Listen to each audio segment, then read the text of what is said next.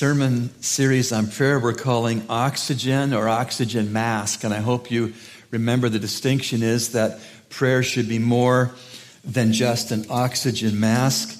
When you fly and I fly, there's a safety demonstration, and the person giving that demonstration with the airline says that if the cabin pressure falls below what it should be, that these oxygen masks will automatically drop by the passengers and they were given instructions how to put them over our nose and mouth. And then once we have our masks in place, we are to assist others around us who may need assistance. You know how it goes. We are saying in this series that some believers uh, view uh, prayer like this oxygen mask. Nice that it's there. Hopeful you won't need to use it. But if there's a big emergency, then I will pray. If things are really grim, and I'm scared, I will pray. What we're saying is that the Bible teaches that prayer is not merely an oxygen mask for crisis. People prayed in crisis in God's Word. Of course, the psalmist is a prime example. It's not wrong to pray when in crisis, but it's wrong to pray when in crisis if you don't think or bother to pray when you're not in a crisis.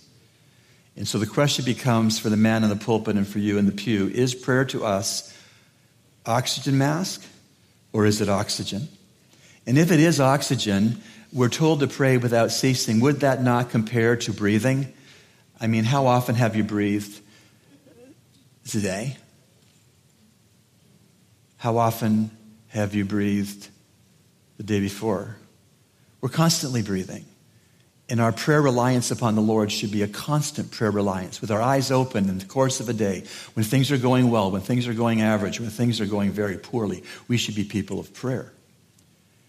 And so we saw last time that a proper knowledge of God helps us to have a proper prayer life. And if you didn't hear that sermon, I'd encourage you to go to the web page of the church. It'll be up sometime soon and listen to the proper knowledge of God and prayer. That's the foundation to this series. Today we come to the opposite of God. We come to Satan. And we come to the fact that this big idea of this particular sermon is that a proper knowledge of Satan promotes a proper prayer life. If you don't know what he's up to, you're not going to be in the right position to trust God for relief, protection, deliverance, and all of those things. And so when we look at the subject of Satan in the um, Old and the New Testaments, we see basically that our enemy um, is characterized in three main names or categories. He is called the liar. That is versus our Lord. He is called the accuser. That is versus our advocate. He is called the destroyer versus our defense in Christ. And so Martin Luther penned that famous hymn, and still our ancient foe doth seek to work us woe. He seeks to work us woe through lies, through accusations, and through destruction. Before we get very far into this message on a proper knowledge of Satan prompting a proper prayer life, we need to see a few things together in God's word. First, we need to see Satan is defeated. Satan is defeated. Listen to 1 John 3 8. The one who practices sin is of the devil, for the devil has sinned from the beginning. The Son of God appeared for this purpose to destroy the works of the devil. Jesus Christ appeared in the flesh, the first Christmas, to destroy the works of the devil, and he did.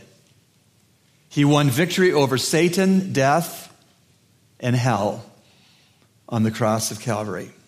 So Satan is a defeated foe.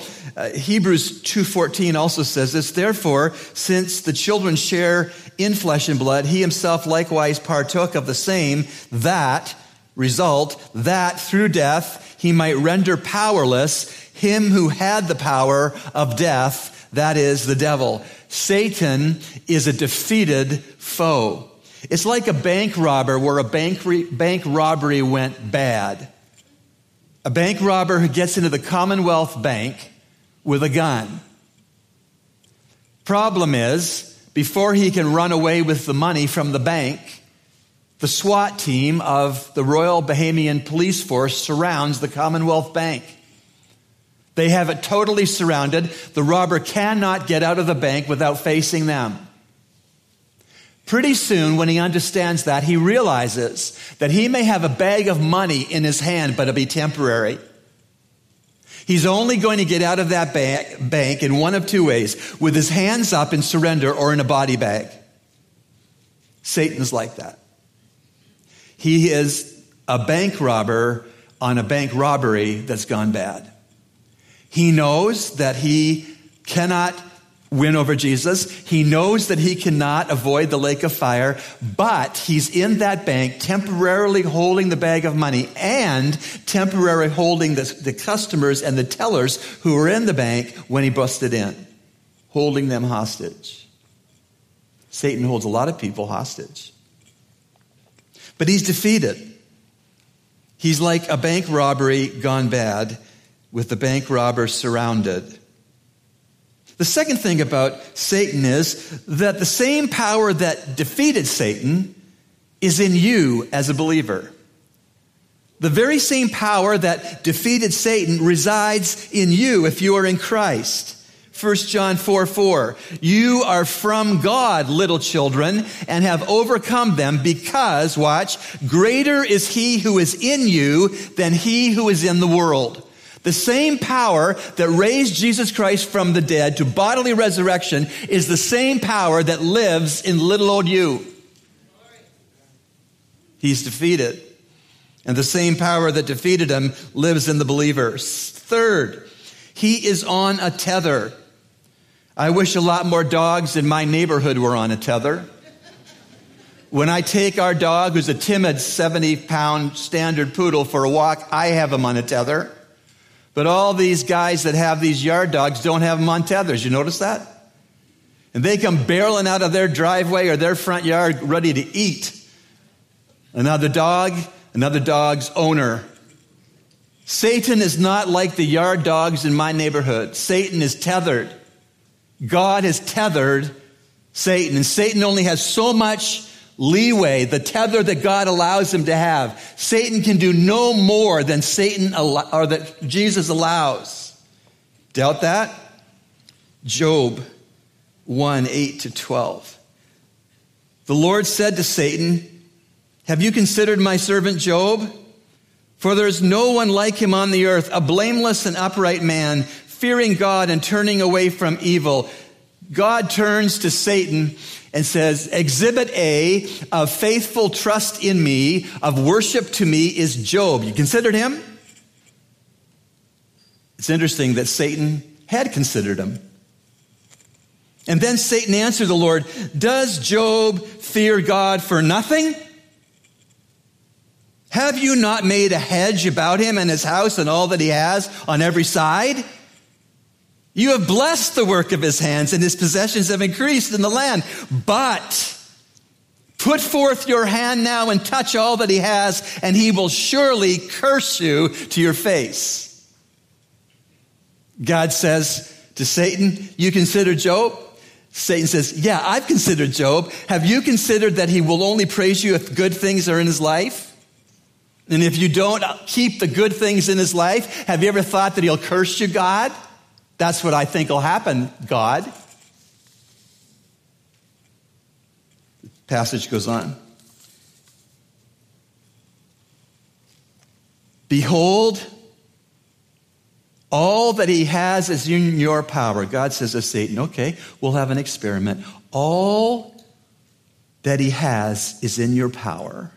That's the tether.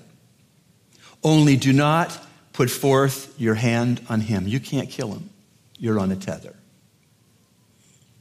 So Satan departed from the presence of the Lord. So we are seeing first, Satan is defeated. Second, the power that defeated Satan is in believers. Third, Satan is on a tether. Reminds me of a little boy who went to the zoo with his daddy. And in, at the zoo, there was a caged lion. The lion was growling. The, the lion was hungry, and the little boy was terrified. Why? Because all the little boy could see was the lion. The daddy wasn't terrified. You know why? Because all the daddy could see was the cage. Satan is tethered. We go on. We have a part to play in living in victory over Satan. Yes, Jesus won the victory over Satan on the cross, but now we who believe in Christ, follow Christ, serve Christ, we have a part to play in walking out the victory that's already been won by Christ. We have some responsibilities, such as we must be aware of Satan. Not that he's under every rock of disappointment or challenge or hardship. Be aware of him, though, that when he is active, he's active. 1 John 2:16 For all that is in the world the lust of the flesh the lust of the eyes and the boastful pride of life is not from the father but from the world we've defined the world as the system the world is a system of thinking and, and working and achieving that cheerfully leaves Jesus Christ out of everything. So the world involves theater, it involves uh, motion pictures, it involves academia, it involves uh, medicine, it involves uh, law, it involves all kinds of things, things that will gladly say, I'm leaving Jesus Christ out of everything. That's the world system. And this verse says that the world system is characterized by three levels of temptation. Satan is not very creative. The same three levels of temptation he gave to Eve in Eden are the three same categories of temptation he gives to you and to me. And listen what the categories are. 1 John 2:16 For all that is in the world the lust of the flesh and the lust of the eyes and the boastful pride of life is not from the father but from the world and so we are to be aware that we live in a world system that cheerfully leaves Jesus Christ out of dating, cheerfully leaves Jesus Christ out of marriage, cheerfully leaves Jesus Christ out of death, cheerfully leaves Jesus Christ even out of some churches. There are some Christian churches that aren't Christian. And so we are to be aware of Satan. Yesterday, we went to the ATM, Beth and I, and we got our money. I did, and I got back in the car, and I happened to notice the car did not move until we moved. And then I noticed the car followed us off of PI into Nassau. And I was aware. I was just watching my rearview mirror to see what that car was going to do. Followed us down Shirley Street, followed us on Eastern Road. I'm aware. But it's not just an awareness of Satan that we are to have. Secondly, we are to be alert to him. I was being alert to that car that was following us. I was aware of it and I was alert to it. So I didn't go home. I just went into our neighborhood and didn't pull in the driveway. When the car stopped following me, I went home. We must be aware of Satan. We must be alert to him. We must give no place to him. Ephesians uh, 4, verse 27. And do not give the devil an opportunity. Of course, the context here of Ephesians 4.27 is anger. Don't let the sun set on your anger. You do realize that even righteous indignation, anger, has a shelf life of sundown. That before sundown, the day you feel anger, even if it's righteous anger, you have to settle that in your heart because it'll putrefy if you don't. It'll give the devil an opportunity. And so we're not to give him any place, any opportunity. We all have flesh, and we all have the Spirit of God living in us if we're Christians. And what Satan does, he can't tempt our regenerate spirits, but Satan tempts our soul and our body, our flesh. And your soul and your body has a certain kind of Velcro on it. And Satan will send you temptations to your flesh with the matching Velcro. And your Velcro may not be my Velcro. But Satan knows each of our Velcro patterns, and he sends to us temptations to our flesh that hook into the Velcro of our particular unique hearts. And so we are not to give him any advantage in light of that. 2 Corinthians 2:11 so that no advantage will be taken of us by Satan for we are not ignorant of his schemes we know his velcro we know what triggers sin in our lives we give him no advantage but it's not just that. We're to be aware of him, be alert to him, give no place to him, give no advantage to him, but we're to flee from him. Here's a verse reference you can remember 2 Timothy 2, verse 22. 2 Timothy chapter 2 verse 22. What does it say? Now flee from youthful lusts and pursue righteousness, faith, love and peace with those who call on the Lord from a pure heart. We are to run away from the devil. We are to uh, flee from him. If you have a friend who's into pornography, don't spend time with that friend. If you have a friend who's a gossip, get another friend. You have a friend who's a flirt, hang out with somebody else. You have a person whose life is characterized by grumbling from the, day, the moment they awaken a day till they go to sleep at night. Walk. You have a shopping addiction. Stay away from your favorite store. You have a problem and a friend that's flippant. They just take the things of God so unseriously and casually. Converse with other people. You have a friend who's characterized by greed. Enough is never enough. Hang with someone else. You have a friend who's slothful, lazy, can work but won't, won't work. Head the opposite direction. Flee from Satan. 2 Timothy 2:22. Now flee from youthful lust and pursue righteousness, faith, love and peace with those who call on the name of the Lord from a pure heart.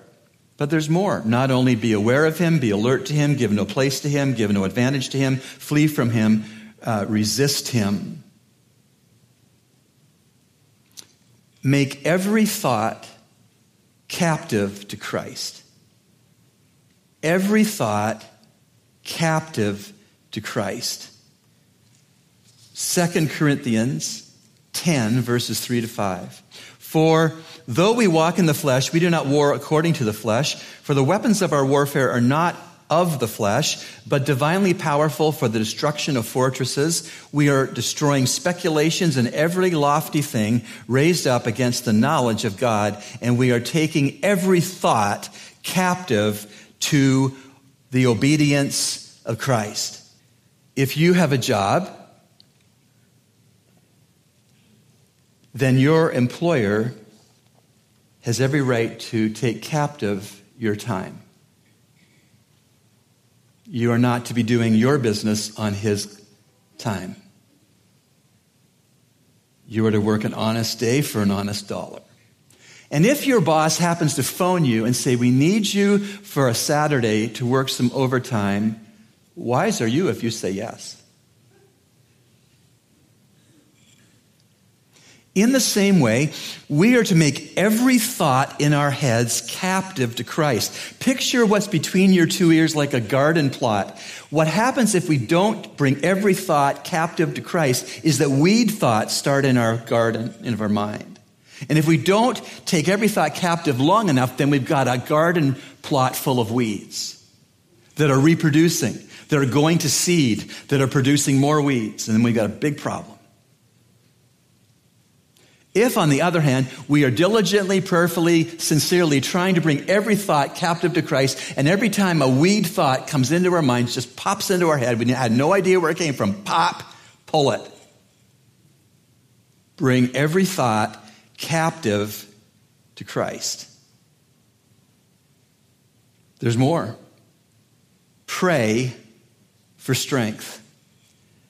Luke 22, 31 and 32, Jesus speaking, Simon, Simon, behold, Satan has demanded permission, there's the tether, to sift you like wheat, but I have prayed for you that your faith may not fail.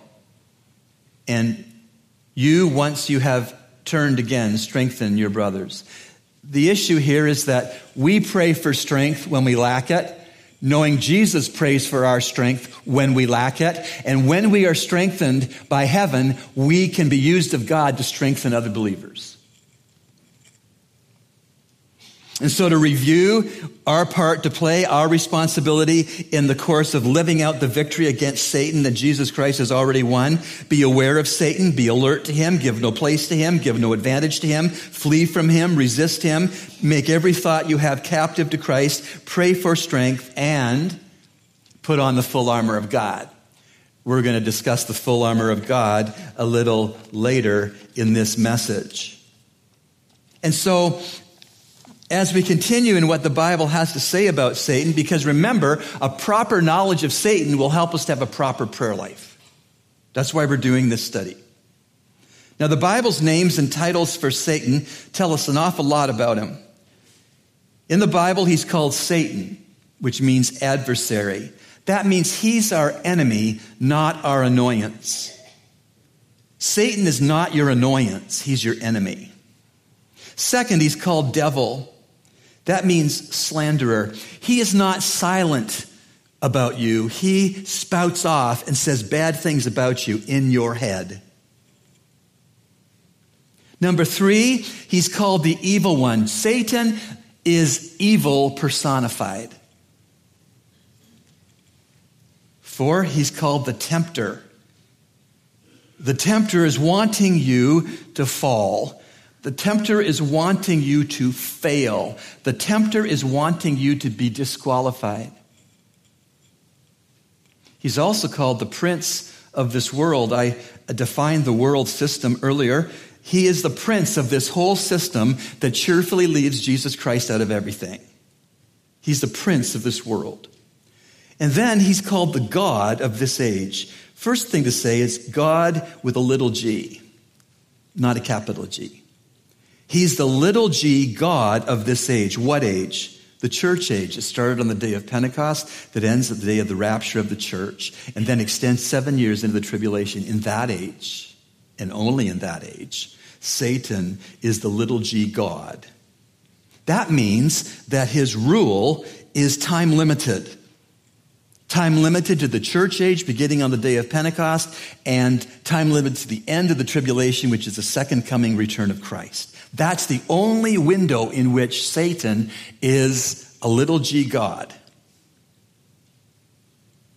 And so we operate right now in the church age, of course. I believe the end of the church age, the rapture of the church, could be near. But we live in the church age. So at this time, when Satan is the little g God of this age, he'll come and tell you about your past because he knows it. He'll tell you about your past. You know what? You should tell him about his future. And so he's called Satan, adversary, devil, slanderer, evil one, tempter, prince of this world, God of this age, prince of the power of the air. He is the commanding general of the organized ranks of demons, fallen angels. He's an accuser of the brethren. Satan accuses Christians relentlessly. I love a quote I came by by Ricardo Sanchez. The devil knows your name, but he calls you by your sin. God knows your sin, but calls you by your name. Satan is an accuser of the brethren. He's a murderer. He loves to kill.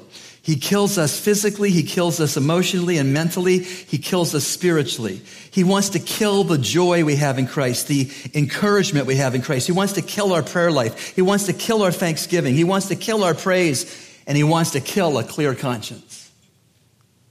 He's a murderer. He plays for keeps. But he's defeated. He's a bank robber temporarily holding the bag of money in the bank and temporarily confining the tellers and the customers. But he knows he doesn't get out of the bank except with his arms up like this or in a body bag. Satan is also a liar. When I was a young man in my teens, which is a while ago, I worked in a retail sporting goods store. And back then, there weren't barcodes, there weren't scanners, none of that. There were sticky price tags that were on the goods.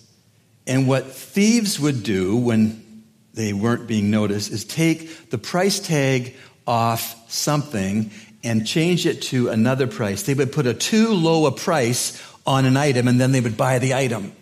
Satan does that with sin. There is a price tag you are aware on every sin adultery, sweethearting, theft, rape. There is a price tag on every sin. Satan changes the price tag with a lower price so you think you can afford it. He's a liar.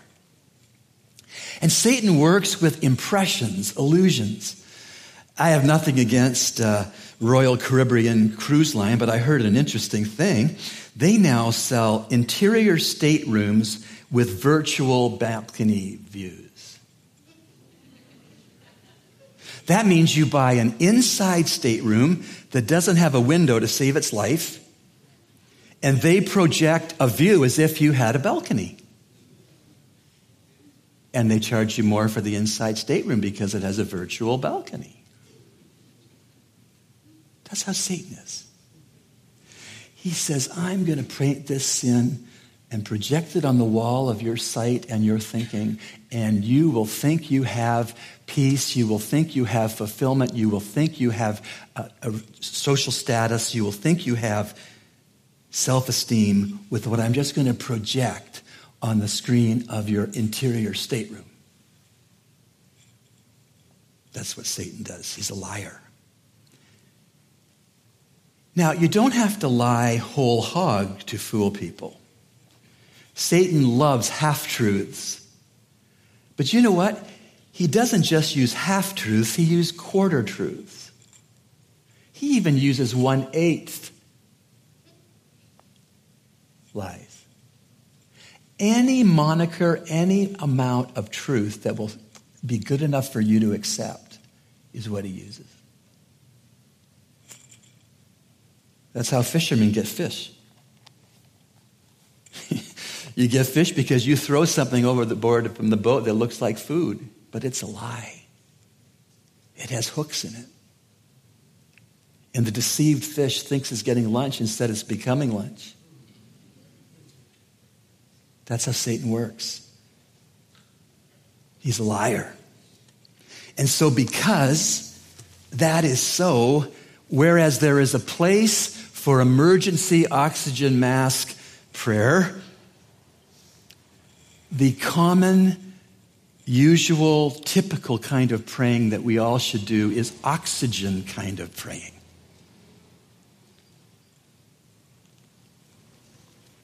Prayer, to be proper, we have to have some knowledge of who our enemy is. Now, I think we all would admit that we have a crime problem in Nassau. And we are concerned about it. We may even pray about it. But I'll tell you, that's one thing. But you, want, you know what's a different thing? is if you go for a glass of milk in the middle of the night and you have an armed robber in your kitchen. That's different. Oxygen mask prayer, and we should pray for safety of Nassauvians, police to be successful in catching bad guys, the courts to be consistent with the law. We should pray for all that. But we should also realize sometimes there's a burglar in our kitchen at night.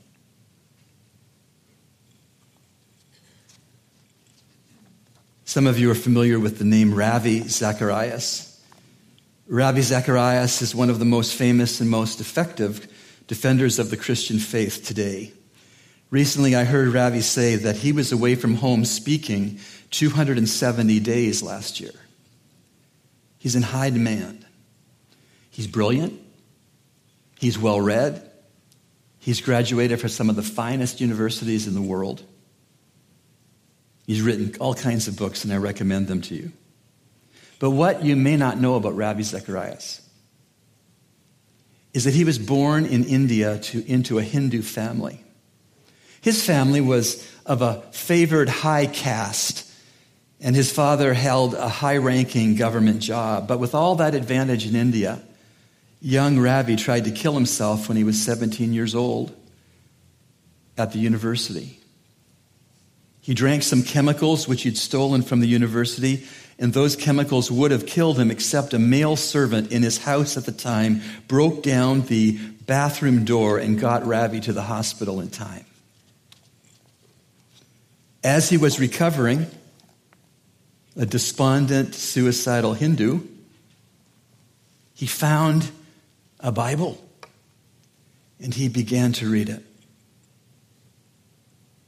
he began to pray for guidance. He had an oxygen prayer.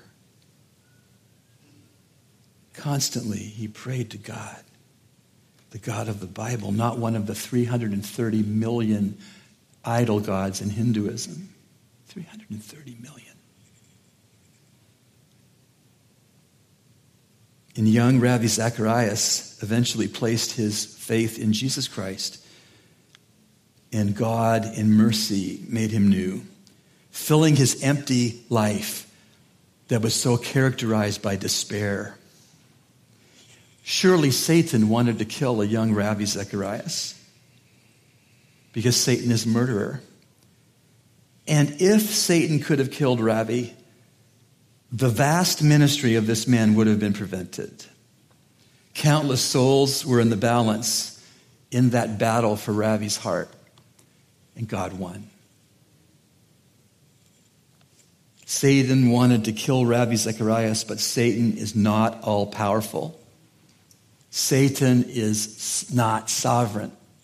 Satan is on a tether. Satan is defeated. Satan wanted to kill Ravi Zacharias, but Satan is a defeated foe.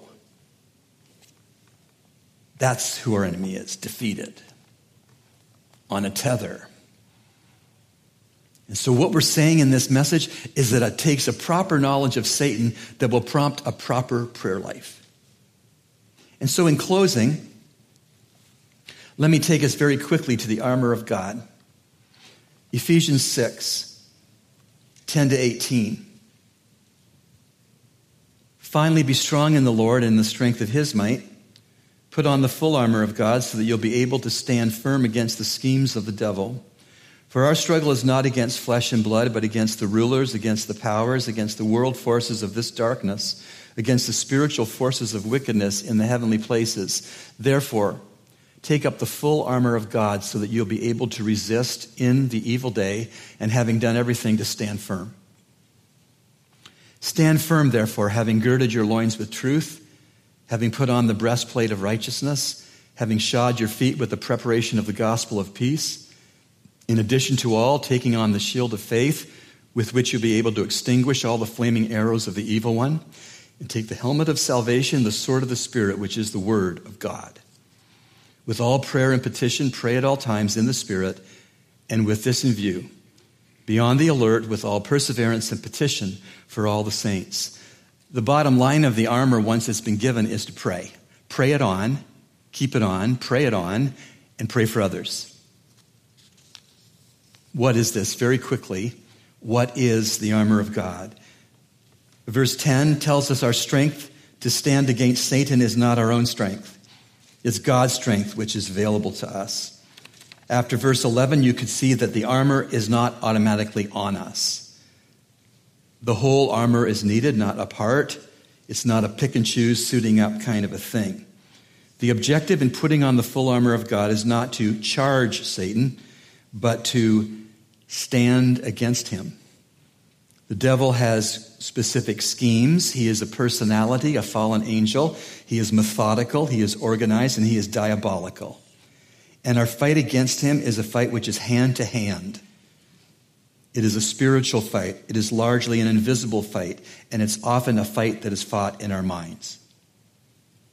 and we must suit up for ourselves. No one will put the armor of God on you tomorrow morning. You must put it on yourself. The whole armor is needed, as I said, and standing firm, holding the ground which Jesus Christ has won, is the objective. We are not to charge Satan. We are to stand in the armor, which is all frontal. We're to stand in the victories won by Jesus already. And then the pieces of armor, very quickly. The girdle is living truthfully. Satan is not truthful. So when you tomorrow live truthfully, you have on the girdle of the armor of God. Everything you say is truth. The second piece of the armor is the chest protection. That is living righteously, living in a way that pleases God at all turns in a day. The footwear of the armor is living evangelistically, seeing opportunities to share our faith and to invite people to trust Jesus to be their Savior. The shield is living dependently or prayerfully. Shields back then were large, two and a half feet by four feet. A soldier would get behind his shield and be covered and protected. And these shields were made of a frame that had stretched animal skins that were dampened by water over the frames. And when these drenched animal skins took an arrow, the wetness of those animal skins extinguished the burning arrow that was shot toward the soldier. And so living dependently on the Lord will put out Satan's threat shots at you. That's living prayerfully. Living dependently is living prayerfully. Standing and crouching behind the shield of faith is living prayerfully. In fact is if I'm praying, I'm living dependently, and if I'm not praying, I'm not living dependently no matter what I think. It's that simple. If you are living dependently, you're praying. That's how it is.